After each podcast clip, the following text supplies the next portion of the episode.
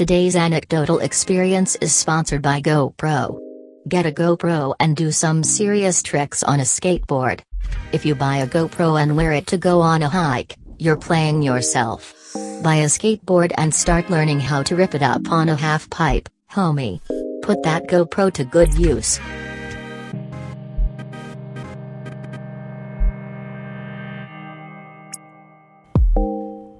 It's the yeah, no.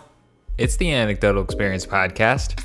Thought it was a different podcast, another podcast. Why would that be the case? Today's guest is Loren Hutton.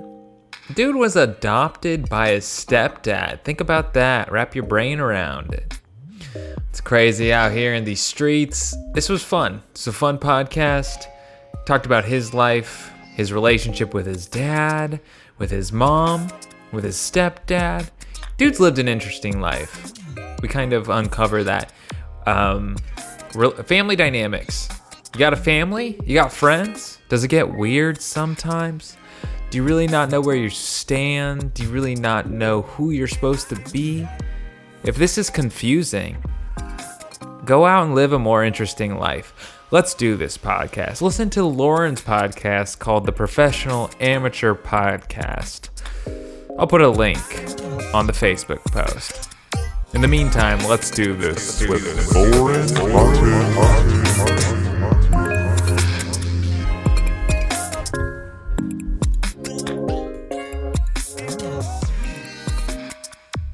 That was a good movie. Yeah, I don't know how much of my opinions are just regurgitated other smart people I know, but I I stick with my opinions no matter where they came from. Yeah, but what happens when your opinions change? Are you a wishy-washy person, Joey? Um, I like to my, I like to think of myself as uh, like very firm in what I believe in and having like moral standards and things I believe in and things I would do and things I wouldn't do. But uh, no, absolutely not, man. I am very wishy-washy. Okay, okay, good. I'm I'm I'm as fickle as they come, but I think that's a product of my the environment that I was raised in. I mean, I can't speak for you, but my my childhood was uh, we'll say wishy-washy. Nice segue. Why was it wishy-washy? It was really uh, okay. I'm an adopted child, uh, but I was raised by my biological mother in a group foster home. Okay, that's weird. Yeah, it's it's it's a very strange thing to try and uh, get other people to wrap their heads around. But the long and short of that is that uh, my mom divorced and then married another guy who decided to adopt me to keep me away from my biological father, or at least to keep him from having to pay child support. I'm not exactly sure. And then they started a foster home, and so I had like rotating brothers and sisters every two years. So you were adopted by your mother's husband. Yeah, yeah. My stepdad became my adopted father. in order to keep you away from your real father.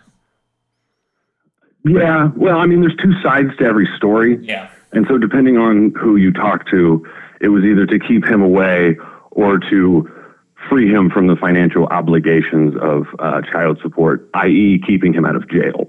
So it was either a favor to him or a deterrent. No one's really sure. Interesting. So Yeah. You were raised with uh well okay, let's just I got a lot of questions. Um is your, is your biological dad a cool guy? Um, I mean, on on one side of the coin, of course, he was a very cool guy. He ran with the Iron Horsemen. He did all kinds of cool things with them. On the other side of the coin, he was a scary dude that stabbed people in the knees sometimes. Okay, so he's a cool dude but not like a good guy or a good father. Uh, I mean, definitely not like a person that you want to be looking up to in your formidable years. Yeah. Yeah. Okay, well what is he uh okay, what's he up to now? Just curious. Now I, I think he's just hanging out some somewhere in in a small town in Ohio. Just uh, actually, he has this weird habit of like collecting um, abandoned family members. So like when when other people uh, associated with him will fall on hard times and and lose the rights to their children, he somehow finds his way to taking care of them for long periods of time. And I think currently he's taking care of like some third cousin of mine uh, and raising them as his own.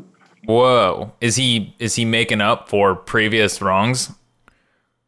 Potentially, I don't know. Um, around the time that I turned 18, he uh, he was he was not in my life for a long time, obviously, uh, but he kind of like resurfaced uh, when my grandmother, his mom, had a stroke, and I was still close with her, so I went to visit her in the nursing home, and then he just like appeared, and it was weird coincidence, and we just sort of buried the hatchet and started to get to know each other.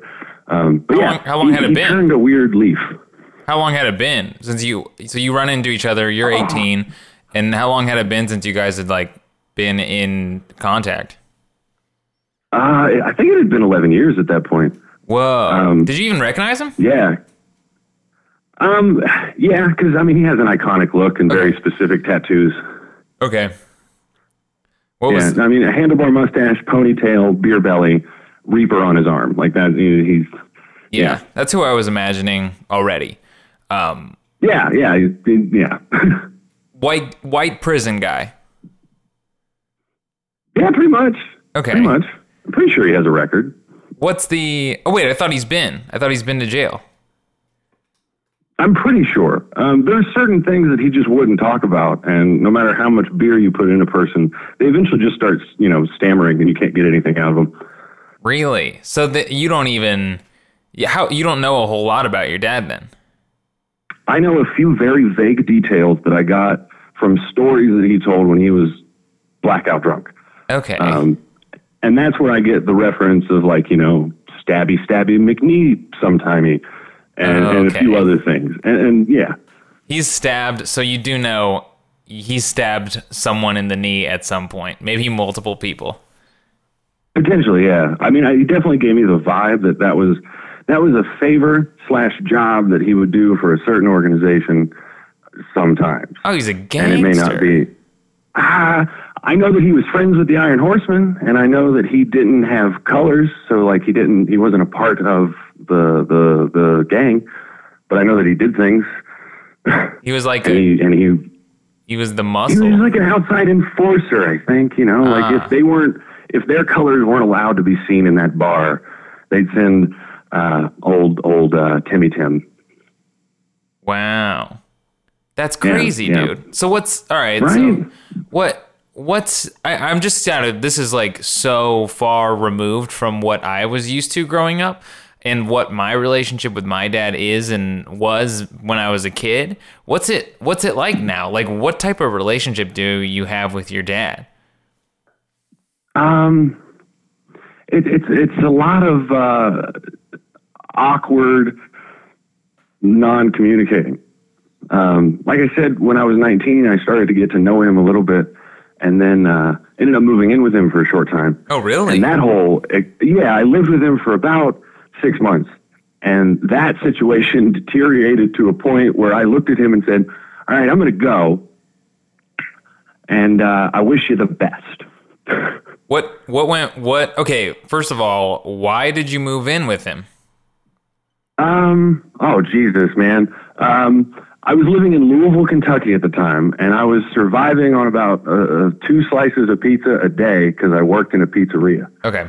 and I was losing my mind, running out of money, running out of options, and uh, I could not move back in with my mother for personal reasons and sanity. Uh, And so I hit up the only other option that I had was my newly reconnected father, who said I always had a place at his house.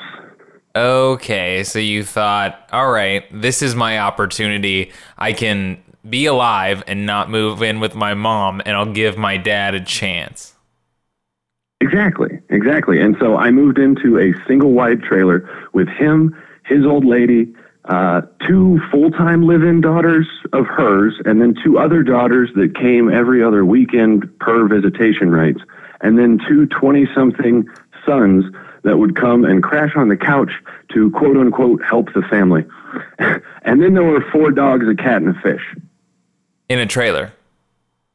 in a single wide trailer.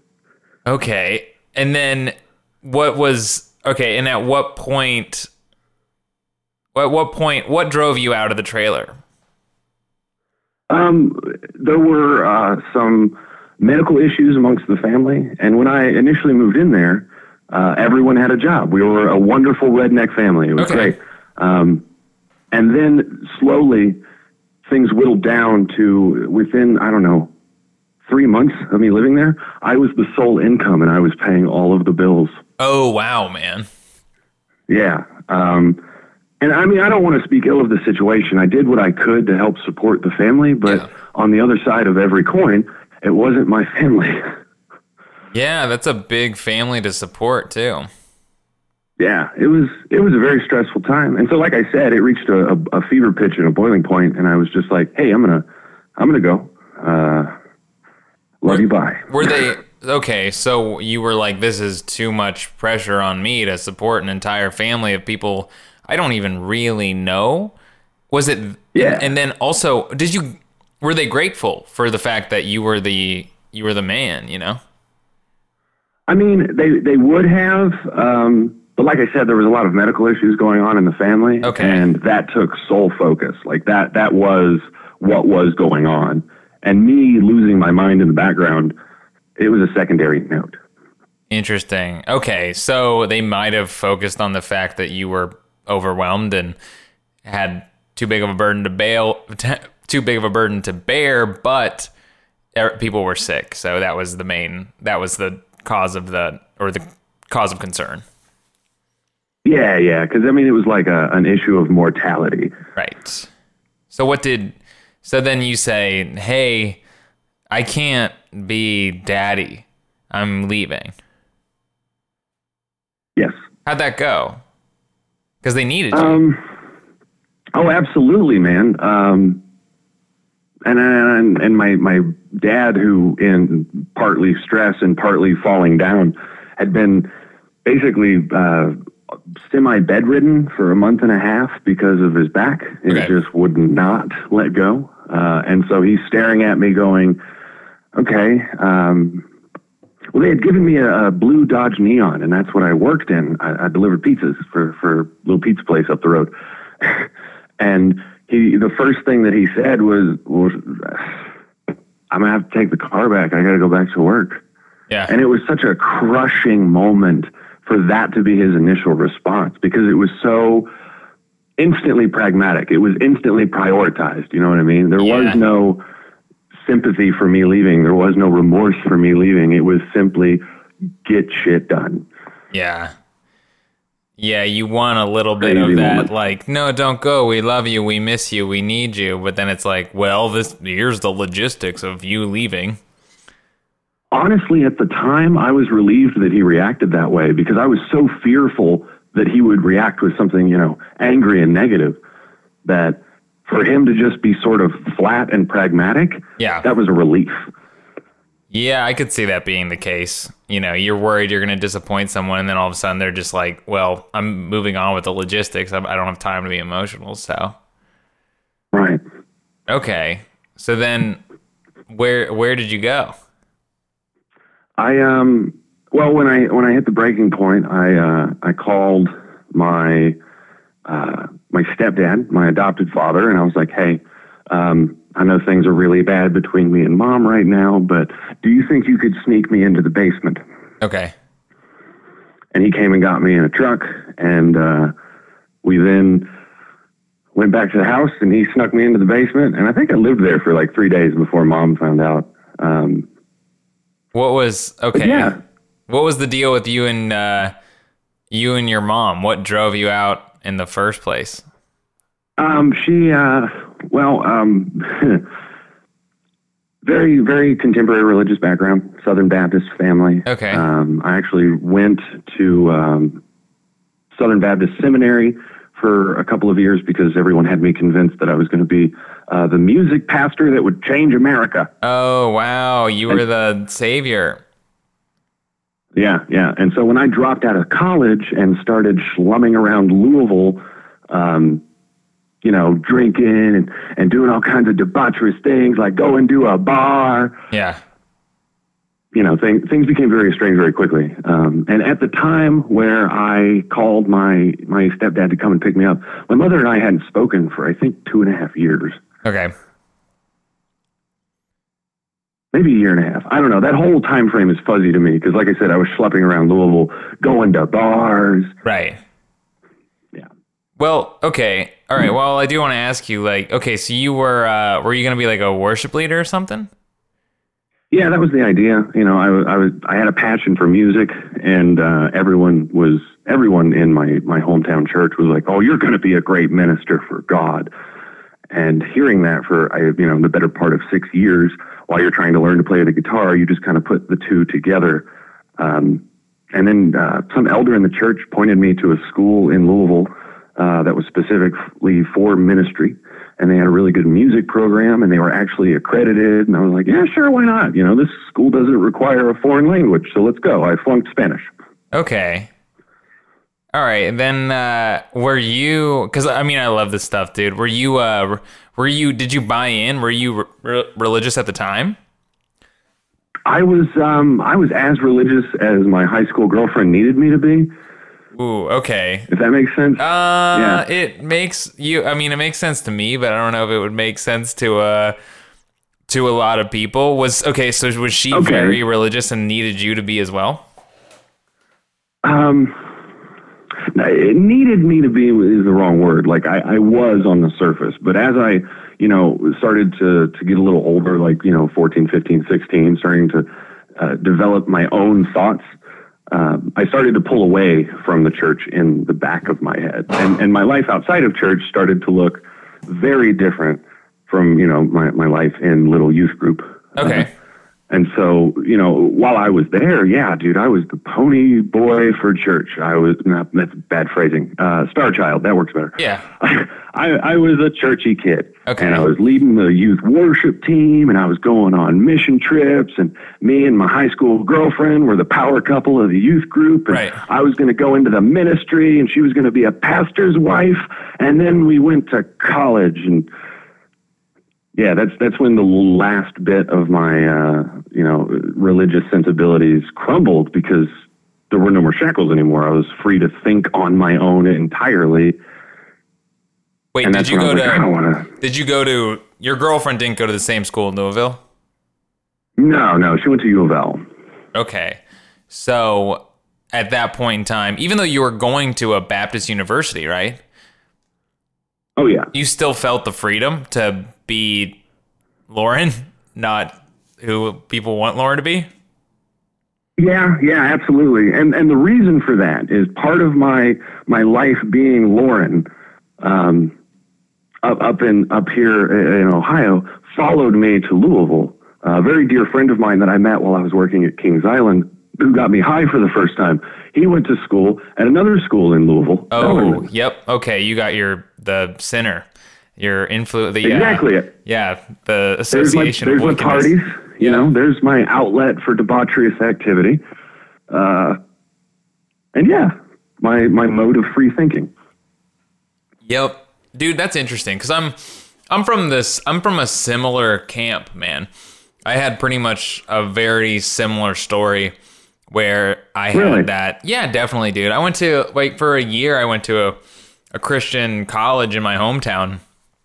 Um, but it was a, yeah, yeah, for sure, man. It was a similar thing, and it was you know, basically it it wasn't me. And then once I was, and then even when I was there, I had I had like a debaucherous friend or like a couple debaucherous friends, and I was like, you know, we'll call it debauchery. You you get it. Uh, but it was like that's Yeah, what yeah. I wanted to do. I wanted to know what that Right. was all about because I didn't connect with it, and it was that sort of. I didn't. I didn't real. I had free reign. Really, I could do whatever I wanted. I had a car, even though I was in my hometown and I was even living at home. I still was. I still like. I just didn't buy. I didn't buy it, man. Yeah, exactly, exactly. So And plus, having a car to just like run around and be free with, yes, that's basically like having wings. It is. It is. It's it is crazy, man. It is wild. You do and it takes a I don't know, it took a long time for me to eventually get to the point where I had pretty much I mean, it was really like my religion to me was like it was shackles, dude. It was crazy and I, I Oh, yeah. looked at the shackles as like virtuous or something it was really, and I'm not like a total, I'm not like a heathen now, you know, but I'm like a good dude. I mean, I, I, Yeah. I'm good to people. Solid soul. Yeah, exactly. But it, dude, yeah, I, my religion was like shackling me from really even loving people to a degree. It's really bizarre. But Oh yeah, I can definitely relate with like, uh, especially when you say you know shackling you from loving people because some of the most condescending groups of people are wonderfully dressed church women with big hats on, right, yeah, and that was my my mother and all of her friends. I mean, she didn't wear a hat, but I know what you're saying. Yeah. The yeah. so what did uh, how did mom find out that you were not the good Christian worship leading boy, and how did she take it? Um. Oh man, I think she always knew, like in the back of her head. Yeah. uh, that I wasn't I wasn't really aligned with what I was you know putting out there and, and allowing to come to the service. Um, but I don't know if there was a specific moment when she realized because there was uh, there was a moment when I decided that I wasn't going to go to classes anymore and I was done with that school. And then the guilt and shame of that made me stop contacting my parents. And I lived 100 miles away. Right. So I sort of just faded into the ether, unfortunately. Yeah. Yeah, you you kind of put off the disappointing the parents. So you're like, I if I don't contact them, I may never have to actually deal with their disappointment. I don't think I still have because when I moved back home after living with my dad for a while, it, it never really got brought up. You know, why'd you drop out of college? Why, why aren't you in church anymore? My mom just started, you know, doing the wonderful church lady thing and, and evangelizing to me all over again. Right. I skipped the whole awkward moment of like, oh, what are you doing? Oh, you did. Yeah, yeah. I just realized that. That's interesting. Okay, well then what drove you what like fight between you and your mom drove you out of her house? Um, actually, it was over a Kia Rio. Okay. All right. I needed a vehicle because my dad had taken the the blue neon back, and so I needed a car so that I could, you know, get to and fro from a job and start getting back on my feet. And uh, I found a Kia Rio, and it was fifteen hundred dollars. And I went to my mother and, and and my stepdad, and I said, "Hey, I'm in I'm in a very tight situation. Could I borrow this fifteen hundred dollars uh, for this vehicle?" And my mom pulled her phone out and started texting my dad. And my dad, who is deaf as a bell and blind as a bat, has his phone set up to read his text aloud. Okay. And so his phone went off and said something along the lines of, I don't think we should trust Loren with another opportunity to not pay us any money back. So Okay. on and so forth. I'm a debaucherous, terrible son, so on and so forth. Okay. Do And then I left. did you owe your parents money? Um, oh yeah, dude. I've, I've, I, are you kidding me? Like when I was born, it cost him like $32,000. Wait, when you were what? I, yeah, yeah, this is a dumb joke. But yes, I owe my parents a lot of money is my point. Okay. No, I got you. Yeah, all right. Uh okay. What I mean, you literally owed them like do you still owe them? Um, yeah, I think so. For because they they bought me a Jeep for like nine hundred dollars, and that's what my mother was referring to over Okay. the fifteen hundred. Um, and I think I still owe them that technically. Uh, but again, things are very estranged with my with my parents, as you can tell. Yeah. Yeah, wait. So what happened to that Jeep? That Jeep, Yeah. uh, it got a cracked transmission and it died in Louisville. Okay. So your mom already is pissed because you still. She's probably pissed because you owe her money, and then also you're a debaucherous kid. You didn't. You dropped out of school. Yeah, that you know, and on top of that, I don't call her enough. Okay. Do you? Okay. So now, how long? How old are you? Uh, twenty. Uh, oh, I don't, uh, forgot I had a birthday. I'm twenty eight. Twenty-eight. Okay. Yeah, me too. Okay. So now, how long ago was was all that? all of that uh, five years ago, Okay. What's I think five or six years ago. Okay, so what's uh what's life like now between you and your mom and your uh your stepdad? Also, what's it how is your relationship with your stepdad that adopted you? Um, that is the best parental relationship that I have. Okay. I He's never once condemned me for being uh, a debaucherous individual. He's never once made me feel like a debaucherous individual. Um, he's never done anything other than support me and be kind. Okay. Yeah, he's the reason that I'm not completely messed up in the head. Okay. I mean, he's the guy that let you move into the basement Exactly. despite his wife, you know, being in a fight with the person moving into the basement. Exactly. Okay. Is he your dad? Is he like do you do you consider him your dad? Yeah, I've been referencing him as my stepdad just for clarity, but I mean, in, in my private life, like that's my dad. When I talk about my biological father, that's usually the nomenclature that I use, my biological father, because he's the differentiation. He, he was gone out of my life for like 11 years. Right. Right. So, you've always been re- I mean, you've always been relatively chill with him. He's always been looking out. Yeah. Okay. And what's uh what's your relationship with your mom now? Um, we keep the peace. She's my mom. I love her. Uh, I can't stop loving her. I've tried. Yep. Um, and I'm her son, and that's never going to change. Uh, so we, we just try and, you know, stay civil and love each other and stay in contact. Okay. And then what's uh just what's the relationship with dad now? Not not your your real dad. I mean your biological dad, but not your you know, the, your father figure. Yeah, um, he he and I talk occasionally, very very very uh, sporadically, um, and usually it's just like, "Hey, how you doing?" or some dumb comment on Facebook. Uh, we're not very close. Um, Okay. the, the the things that happened when when I left his house and the time was so stressful. There's a lot of shame and guilt still bouncing around in the back of my head because of all that. yeah, just a lot of messiness. Yeah, it's just messy, man. And I don't deal with messy. I'm a very uh I'm a very black or white person and everything that we've been discussing are like the gray areas of my life and I don't navigate that stuff well at all. Well, I mean, I'll tell you, it does. I can. I don't know. I mean, you you kind of you're pretty brief on it, but it sounds like there's a lot of room for manipulation when you're in a household where you're supporting everyone, but at the same time, the focus isn't on you; it's on someone else. There's a lot of.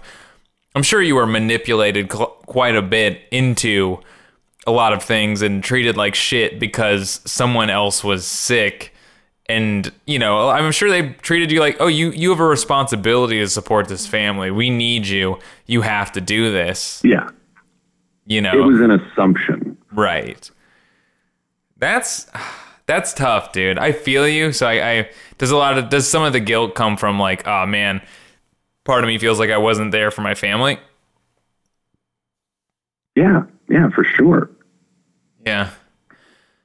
Well, I mean, I'll tell you, I've been in like not with my family, but I've been in similar situations.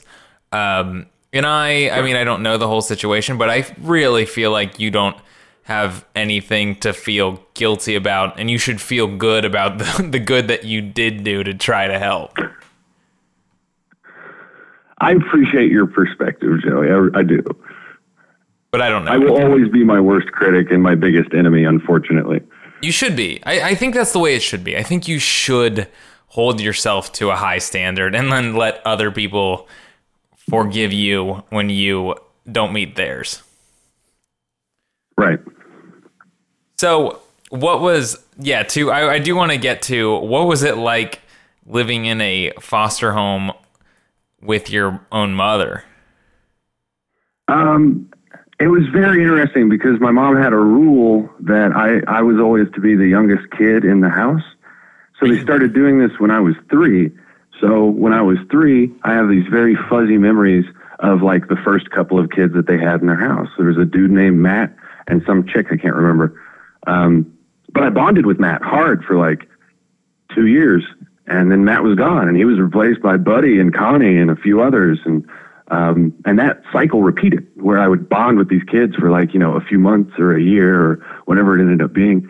And then e- either a family member would open up that would want to take them in. And so they'd, they'd go and live with them or uh, some other, you know, shifting cycle within the child services in Warren County would happen. And they'd be like, oh, well, we, we've got to take these kids from you and give you these other kids. Or um, it was just, it was like an eight month, ro- eight month rotation of siblings. Okay. Um so was that difficult? The fact that it was like substitute brothers and sisters all the time? It wasn't difficult until I became an adult and I realized that, you know, people aren't disposable. Yeah. You you can't you can't just attach yourself to a person for 8 months and then get bored and then move on to a whole different group of friends. Like that's not how the world works. You need to develop bonds and roots that actually have lasting relationships. Otherwise, you'll never feel, you know, fulfilled. Yeah, how old were you when you started realizing like, yo, I'm I, that you can't take my best friends away from me, you know? Um, unfortunately, man, it was like three years ago. It's very recent that I, I, I had to come to, to, to terms with, oh, I do need people in my life for a long period of time. I do need a support system, not just a revolving door of entertainment via faces. Yeah. Okay, interesting. You need someone that you can call and will always kind of be there. Because would you just pretty much lose touch every time a new bro or new sis came in? Uh, yeah, absolutely. Um, I have, there is one exception to that rule, and uh, he's a guy that I refer to as my brother, but we're not blood. He was just uh, one of the people that happened to come in, but he was one of the last that came in. And there was a lot of drama wrapped around this particular kid. Um, and he's actually the reason that my parents stopped doing foster care because the state revoked their license because of him. What happened? he bonded with my mom, bonded with me, bonded with my stepdad. He was at home there. Um, very troubled case. Like, you know, mom was a stripper and uh, all of the stereotypes you can think of that go with that. Yeah. That was his childhood. And so he came to us, who was a very, you know, regular, uh, routine family. Granted, you know, a little weird because we had extras, but Yeah. he had stability all of a sudden and he latched onto that. And so when they pulled him out of our home for whatever dumb reason and put him in a group home, he ran away. Oh, And then he contacted my mom. And my mom helped him get some new shoes with a bank account that she had in his name. And that's when the state came and was like, You've been in contact with John. You're going to help us get him back, or you're going to lose your license. and then did your mom refuse? So she lost her license. Because she was like, Oh yeah. Well. I, she made one attempt. She made one attempt to try and bring him in, but I think she ended up doing something in the middle of it that like warned him to just bolt, oh, wow. and so they didn't get a hold of him. okay. Interesting. So imagine from age three to age fourteen, you have a revolving door of family members, and then all of a sudden you're in high school, and it's just you and your parents in the house. yeah. Yeah. And so- by the way, they had built a house to house all of these kids. So I'm living in a 10 bedroom home right. with three people living in it and all this empty space and all these cobwebs that we're trying to keep up with. Uh, it was a really harsh transition. And uh, my freshman year of high school, actually, I was, I was a terrible child. I was a horrible child. I did all of these terrible things acting out. Didn't realize why until, you know, much later. Okay. Okay, so at when you were 14 when this kid ran away. Yeah. How old was this kid? Um, he was 16, about to turn 17. So I wasn't quite 14 yet. I was probably 12 or 13 when all this was going down. Um, because he was like, in another year, it wouldn't have mattered because he would have been 18 and legal. You know what I mean? Right. Right. That's that's wild, man. That's wild. Why did they do you know why they do that? Why they rotate kid why why is there what why do they rotate kids necessarily? I, I, it's a variant of reasons, or at least it was back then. Um, it could have been a thing where uh, they'd put a kid in our home and they'd be like, this kid's only going to be here for four months, and then something else is going to happen, and they're, they're, this is just a transition spot for them. But from my perspective, as like, you know, say a nine year old, Right. you, make somebody live with them for four months, they're part of the family. Yeah. Yeah, definitely, And then all of a sudden they're gone. Um, and then, or, you know, say we get a, a, a, a set of brother and sister and everything's up in the air with the courts and they don't know what's going to happen with them. And all of a sudden they've been living there for a year before they can go and live with their aunt. And, uh, yeah, they're part of the family. And all of a sudden they're gone. Yeah, it's it's tricky, man. I, human life is weird. I think it's so like respond like kids. You don't just make a human life and then it's just a human life. Like you need to be someone needs to re- be responsible for another human being. So it's this weird thing when people aren't ready to have children and they can't handle the burden. They can't do right by the life that they created something has to happen Right. and everyone's just kind of doing their best to make sure someone that was born into bad circumstances lives a fulfilling life and has the best opportunities but it's not you know there's no right answer i guess Yeah, yeah, it's very, very tricky, man. Um, I've got uh, a, a couple of friends of mine that, that recently got married. Um, they actually asked me to officiate their wedding, which was a bizarre experience for me.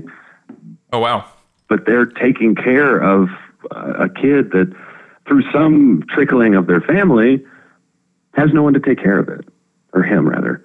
yeah And I, I would have never expected that couple to, to you know, have a child going into their marriage, but that's just how it worked out. Because, like you said, everyone's just trying to do the best they can. yeah yeah man yeah that's uh i mean that's it's cool that you kind of learned that and even if it was later in life you kind of like learned what went wrong and why you know how it affected you you know you need you need to have a support system you need to have people you can count on so For sure. What's um okay. What's if you can all right, if you this is what I've been doing lately. If you can tell people what like something I mean it can be anything from this podcast or anything. If you could tell people like, "Hey, this is something I've learned in life. You should know this. Take it or leave it, but I've I've lived a life and this is what people should know." My parting thoughts. Um, number one, and, and beyond anything else in this world, be kind. It- it- It's it's old, it's cliche, it's it's washed up, and you've heard it too many times. But that's because it's true and it works. If you're just nice, if you're just kind, if you have a certain level of empathy toward any given person, your entire life is going to get better, and so will everyone else around you. That's it. Okay. Yeah. No, that's like that's perfect, man.